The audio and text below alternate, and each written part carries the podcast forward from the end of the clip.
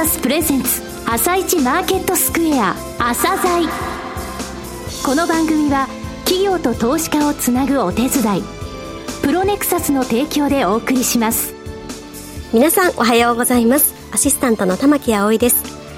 それではスプリングキャピタル代表チーフアナリストの井上哲夫さんと番組を進めてまいります。井上さんよろしくお願いします。よろしくお願いします。それでは今日のゲストをご紹介しましょう今日ご紹介する企業は証券コード9686東洋テックです。はい、えー、東洋テックさんですね、警備会社、はい、そしてですね、ビル管理不動産を手掛けてらっしゃいます。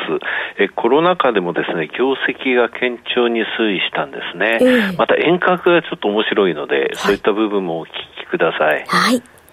それでは、朝鮮今日の一社です。朝鮮今日の一社。本日は証券コード9686東証スタンダード市場に上場されている東洋テックさんをご紹介いたします。お話しいただきますのは、代表取締役社長の池田博之さんです。本日はよろしくお願いします。よろしくお願いします。えー、大阪に本社を構えられている警備、えー、そしてビル管理の企業さんで、会社設立が1966年、えー、創業から58年、上場されてからも33年が経ちました。えー、まずは簡単に事業内容をお話しください。当社は今ご紹介いただきましたように、1966年に関西初の警備会社として大阪で誕生した警備とビル管理の会社でございます。まあ、近年は不動産事業にも参入させていただいております。警備からビル管理まで貫して行う関西のリーディングカンパニーとして安心で快適な社会の実現に貢献するという企業理念のもと、グループ会社6社のノウハウを生かし、お客様の安心安全をお守りする事業を行っております。はい、具体的なあの事業内容ですが、警備事業はやっぱりあの主力事業ですか？そうですね。まあ創業がまあ警備会社ということもありまして、はい、今、前期の売上高、前社の売上高の約66%を占めるのが警備事業、主力事業、はい、警備事業でございます。実際にどういう警備を？機械警備、はい、それからあの常駐警備、人を介する常駐警備ですね。それから輸送警備、金融機関等の現金等の輸送をやっております。うん、あと ATM の管理業務。ったのが主力の業務で行っております。ビル管理事業っていうのは、いわゆるビルメンテとか？はい。はい、えー、ビルやマンション等の管理事業をやっておりまして、はい、えー、主とした業務というのは、あの、既存のビルの大規模修繕でありますとか、はい、建物の設備管理、えー、消防設備、エレベーター設備、給水設備等の点検業務。ありますね。それと、日常の建物の清掃ですとか、うん、あと定期清掃っていうような業務を行っておりまして、うんはい、前期の全社売上に占める比率は約30%を占めております。最後、不動産事業も始められたというふうに言われましたが。はいまあ、まだ全体に占める、売上に占める比率っていうのはまあ4%とまだちっちゃいんですけど、はい。はい、まあレジデンスやテナントビル、ビジネスホテル、うん、学生寮などの、まあ収益不動産にこれまで8件投資を行っておりまして、うん、まあその賃貸業務ですとか不動産仲介業務を行うとともにですね、はい、不動産情報をいち早く取得をして、他社に先駆けてビル管理をまあ一括して受託するためのアプローチということで行っております。ね、あの、私も、あの、あ、そうなんだというふうに思ったんですが、はい、あの、警備を主体とする、えー、業務としている企業、はい、今7社上場してるんですが、はいはい、関西に本社を置く企業としては、御社は唯一上場してるんですね。そうですね。ゆえに関西のリーディングカンパニーなわけですね。まあ一応自負 そうしておりますが。さて、えー、社長がお考えになられる御社の強みですね、あと差別化の部分についてお話しください。まあ警備から、警備事業も機械警備や常駐警備、先ほど申し上げたような、はい、警備事業からですね、あの建物のそういう設備管理だとか修繕だとか点検だとか清掃だとか、はい、いわゆるそのビル管理業務、うん、オーナーさん、お施主さんから見ればですね、はい、警備からまあビル面、清掃に至るまで、まあ、一貫してグループで一括してあのお任せいただける会社を目指している、まあ、総合ビル管理会社。を、ね、まあ、目指しているということでございます。そうですね。大規模修繕までですからね。はい、一生懸命今やっております。はい。まあ、このことは、はい、まあ、お客様にとっては、あの、業務の効率化とコストの削減につながるということだと思っております。一気通貫ですからね。はい。はい、もう一つは、業績が安定してるっていうことですかね。はい、創業以来、営業利益や経常利益の黒字をずっとまあ、継続しておりまして、はい、まあ、売上高も前期までは12期連続で増収も果たしております。あそうですか。まあ、警備事業や清掃業務っていうのは、まあ、いわゆるストックビジネスということですね。一個一個の細かい積み上げが現在に至っていると。こういうことが大きな要因だろうと思っております。ただね、警備事業って、あの、前期まで、あの、御社12期連続で増収と言われましたけども、はい、意外とこの12年間の中では、浮き沈みあったんですけどもね。そうですね。うん、オーガニックに全部その成長してきたっていうよりも、はい、M&A で会社を引き受けしたりとか、こういうものももちろん入っておりますけども、はいあの、一番大きかったのは、コロナの時もですね、例えばその、イベントの警備ですとか、こういうものは、全部中止になって、なくなっちゃうんですけど、ねはい、私どもの主力っていうのは、どちらかというと、うん、そういう建物の機械警備であったり、うん、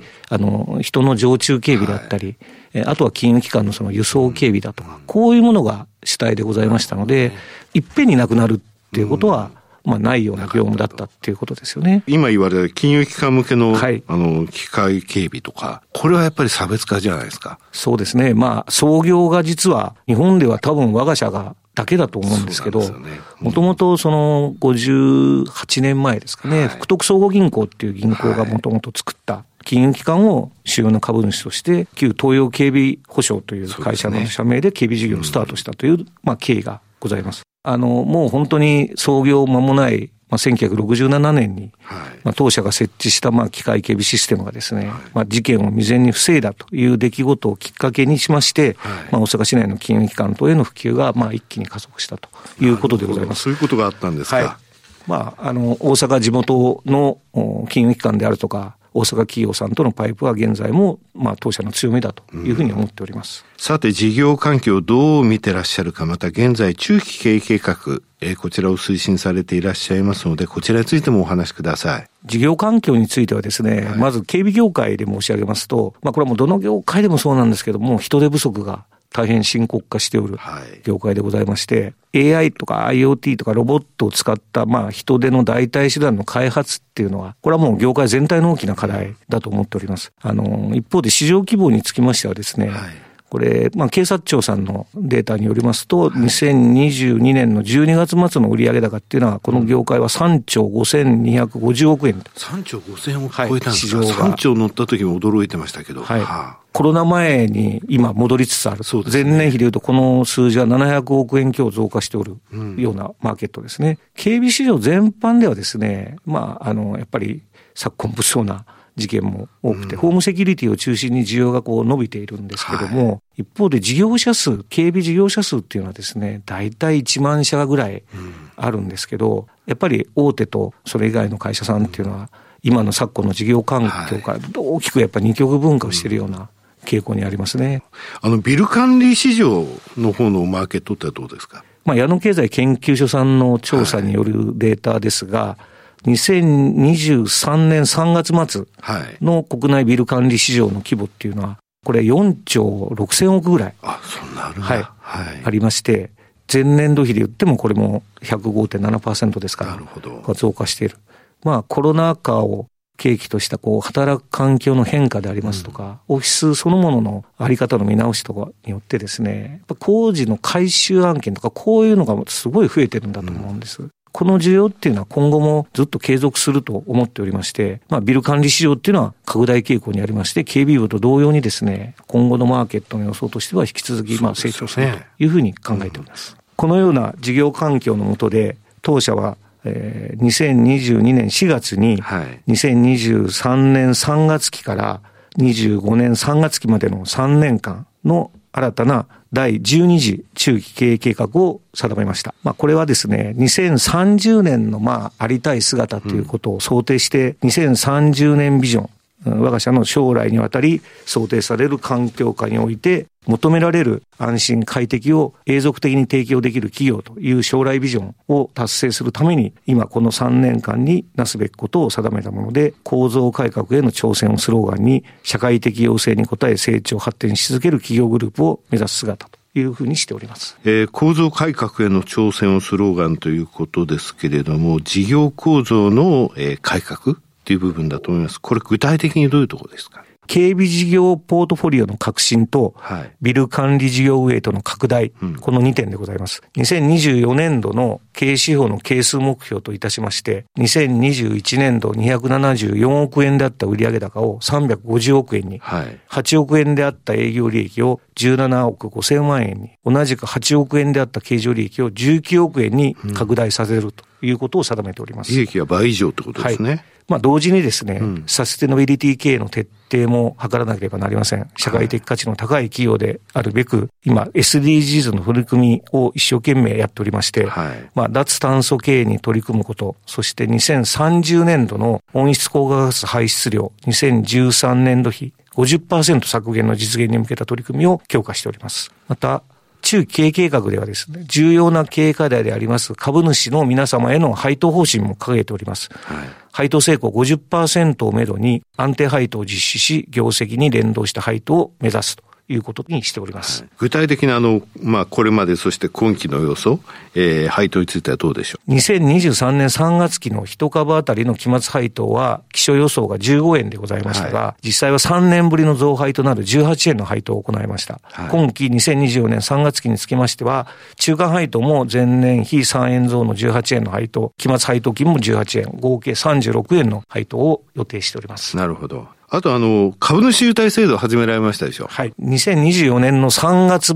末の株主様向けに、まあ、株主優待制度を申請することといたしました。はい、申請です、ね、これはですね、うん、株主様の、まあ、保有株式数に応じて優待ポイントを申請いたしまして、その優待ポイントを使用して、株主様限定のウェブサイト、東洋テックプレミアム優待クラブに掲載されている商品の中から、お好みのものをお選びいただけるというものでございまして、はい、株主様の、えー、日頃のご支援に対する感謝とともに、当社株式の投資魅力を高め、より多くの方々に当社株式を保有していただくことを目的として定めたものでございます。はい、あと、大阪といえばですね、万博が開催されますが、はい、こちらの警備にも当たられると、はい、えー、プレスを見させていただきましたが。あの、私ども大阪本拠の会社でございまして、うん、来年の4月以降開催される大阪・関西万博っていうのは、はい、本当に地元の業者としてぜひとも実現したい、我々が我々の手で成功させたい業務だと思って、はい、あの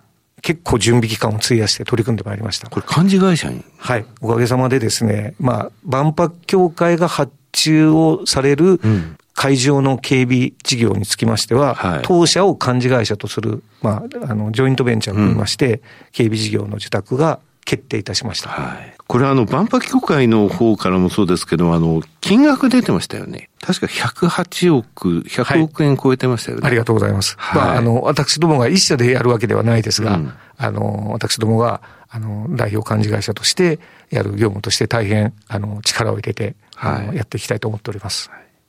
最後になりましたが、リスナーに向けて一言お願いします。まだまだ発展途上だと思っておりますが、はい、あの、先ほど申し上げましたように、えー、万博の警備の受注をはじめ、えー、大阪にはまだまだ、あの、大きなプロジェクトがたくさん目白押しになっております。我々もっともっと努力をして、個人の投資家の皆様にご支援いただけるような会社にもっともっと努力をしてなりたいと思っておりますので、何卒よろしくお願いいたします。あの、まだ言い足りないことがたくさんあるので、えー、3月9日、ラジオ日経さんとプロネクサスさんが共催されます、企業 IR と個人投資家応援セミナーに大阪において私、あの、出演する予定になっております。はい、どうぞこちらの方もよろしくお願いしたいと思います。3月9日土曜日、はい、大阪で開かれるということですね。はいわかりました。はい。池田さん、本日はどうもありがとうございました。ありがとうございました。